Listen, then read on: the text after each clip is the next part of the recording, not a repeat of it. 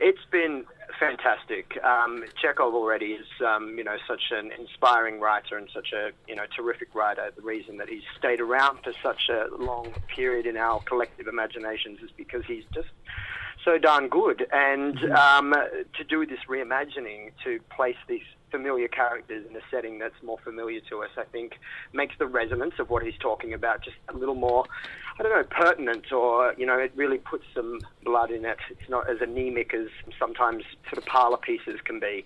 You know, we recognize these people as people we meet uh, out and about in everyday society.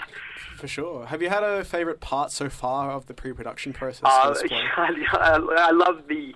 There's great comedy in it, but I must admit, I, I love a good stage argument, and there's some Oh, God, great- you can't go wrong. Great arguments in this.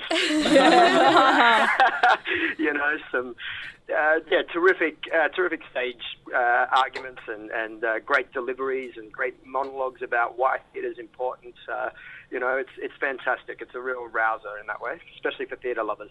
Okay, great. Um, we were wondering, um, how is it putting on a production of a reimagined play as opposed to the original? Like, have you found the audiences are open to that kind of thing? It's been uh, huge in this is we've got the Australian premiere which we're you know incredibly excited about because it's already been such a proven success in America and uh, and across Europe so we've kind of got this play that we know has won the hearts and minds of uh, of audiences over um, across the globe, but we get to, you know, give it to Australia, and uh, we I've got a terrific cast assembled, a really eclectic group of um, fine artists, and uh, I think I, I don't think there's going to be a great leap for audiences to access this. I think it's going to be something that is accessible and uh, confronting at the same time. You know, it's funny, it's sad, it's everything you want theatre to be. So, yeah, I've never done a reimagining before in quite this way, but uh, it's certainly been a joy. Have you had a Have you had a favourite play that you've done? Like, kind of what What have you directed in the past, for instance? Uh, I've directed uh, a lot of Australian plays. I just finished um, doing four new works by people who came through the Fresh Ink initiative of ATYP. Uh, I did that, as staged that at the end of last year. Um, so I love new Australian works. I did the premiere of Ruben Guthrie in LA last year, Oh, um, which was fantastic. It's great to be able to celebrate Australian writing and Australian stories. It was particularly joyous to do that in America. I also uh, assisted on uh, Holding the Man in LA as well, which is great to take that story to um, the States. But uh, yeah, I've done uh, yeah many different plays. Uh, I like working in you know, different genres and styles. So yeah, I've done lots of different things. Just finished my masters at the VCA, and they're great. they're a great bunch of people to widen and broaden the palette of theatrical taste. Well, you sound like you have a f- huge love for theatre. I very much. Did you Did you Have you always had that love for theatre? Like, did you always want to be a director?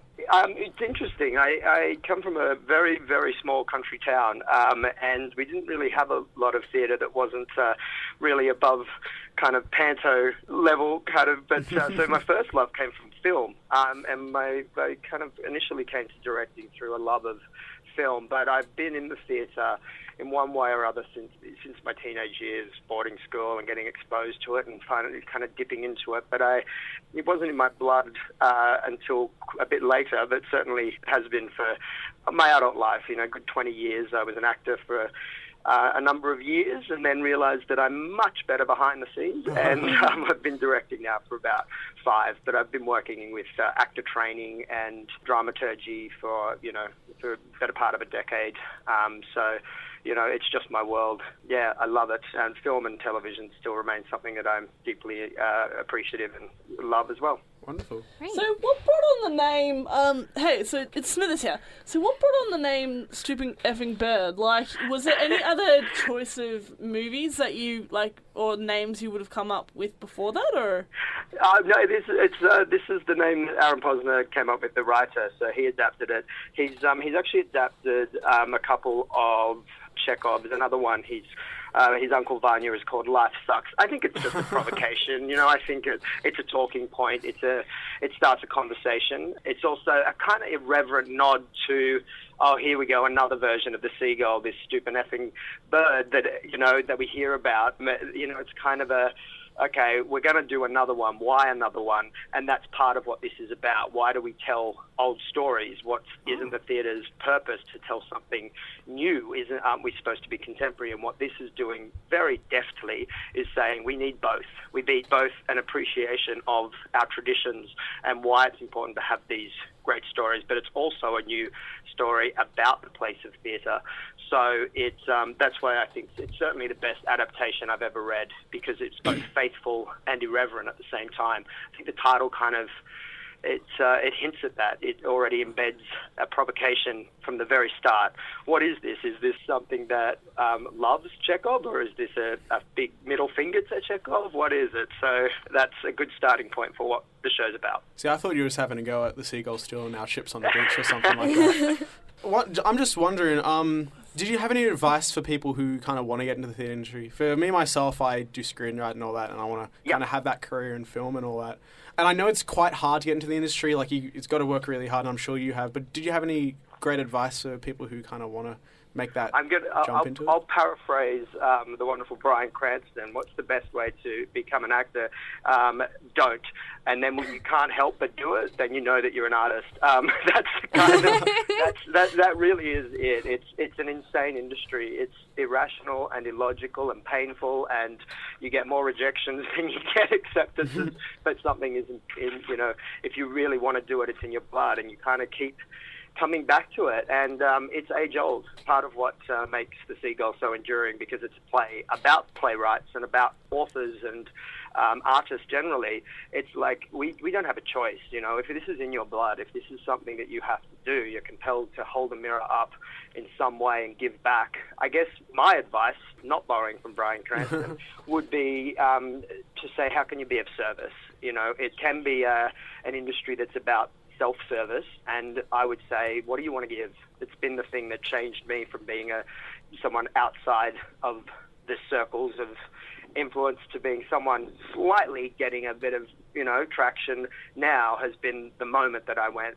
It's not about what I get from this; it's what can I give. And I, I know that sounds really trite, but you know, there's a little bit of truth in cliche sometimes. Right, great. Um, Oh, and that's ju- ju- just to wrap it up, why should people come see uh, Stupid Effing Bird f- from your point of view? the play we can't quite name. Yes. Um, come and see it because it's a brilliant night of the theatre. Um, we have, it's truly a sharp script. It's already based on something that's kind of familiar if you know uh, Russian literature, but you'll also know that this was the start of the kind of um, the artists and actors behind the scenes kind of genre. You know, this was the first one that kind of peeled back and looked behind the curtain, you know, in the backstage wings. So it's kind of, this is the start of that. But it's also a contemporary piece. It asks lots of questions about what art means. But you get to also see seven incredible actors do some amazing work, and you know we've we're in rehearsals um, as we speak, and um, you know we've got familiar faces. People will know Carla Bonner from uh, Neighbours. She plays Steph, um, and you'll see some newcomers just go toe to toe on. Uh, with each other in great, with great love, with great passion, and it's intense and it's funny. You couldn't want more from a night out, I think. Great. Well, Great. thank, thank you so much, Peter. That's awesome. Um, well, how can people get tickets and all that to this Yes. great show? Um, so we're on at Mechanics Institute. We run. We open uh, next uh, Wednesday and Thursday are our previews, and then we open on uh, on Friday the tenth. And we're at uh, Metanoia or the Mechanics Institute in Brunswick. Uh, you can look up "Stupid Effing Bird," but don't use the euphemism uh, on Facebook or just Google uh, Mechanics and the name of the play, and you'll find all the information Great. Uh, well, thank you so much for joining us